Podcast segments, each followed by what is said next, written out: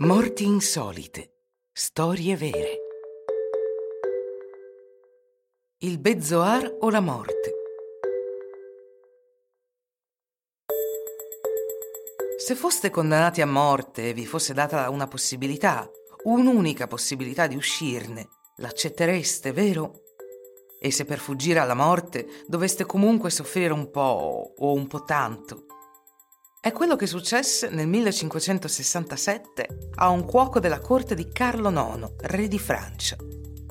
Accettò di fare da cavia in un esperimento condotto da Ambroise Paré, che non credeva nelle virtù della pietra Bezoar. Il cuoco ci credette, o cercò di crederci, prima di morire avvelenato.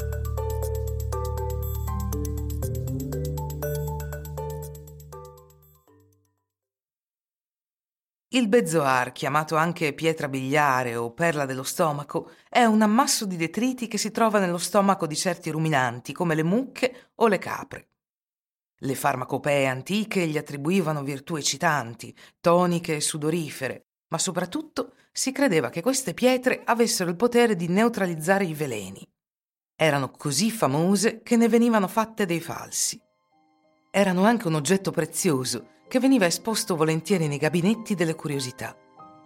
Ma l'illustre chirurgo Ambroise Paré non credeva alle sue virtù curative. Essendo tutti veleni diversi, è impossibile che un solo rimedio sia efficace per tutti.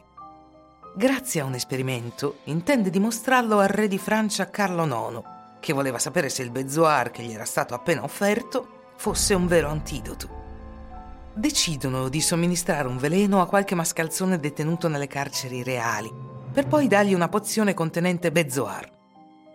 Se riesce a sopravvivere, il suddetto furfante avrà salva la vita. In quel momento un cuoco viene imprigionato per aver rubato delle posate d'argento.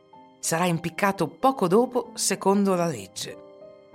Gli viene proposto l'affare, deve ingoiare il veleno e poi forse essere salvato grazie a un antidoto efficace secondo la credenza popolare, ma discutibile agli occhi della scienza. Lo sguattero, non avendo nulla da perdere, accetta. Viene quindi chiamato da uno speziale reale per preparare il veleno e il controveleno del Bezoar. L'uomo arriva con le due fiale e fa bere al ladro il contenuto dell'una e dopo dell'altra. Quasi immediatamente il ladro comincia a vomitare e a contorcersi dal dolore, gridando che il suo corpo è in fiamme e chiedendo da bere. Beve abbondantemente, ma non aiuta. Il suo calvario dura sette ore, durante le quali reclama invano la forca. Alla fine muore, dimostrando tutta la portata della conoscenza di Ambroise Paré. Ed ecco fatto. Sapete tutto sulla morte dello sguattero che ha tentato la fortuna e se n'è pentito. Quindi fate attenzione prima di diventare una cavia per la scienza. È un lavoro rischioso che oltre ad essere a volte fatale può essere molto doloroso.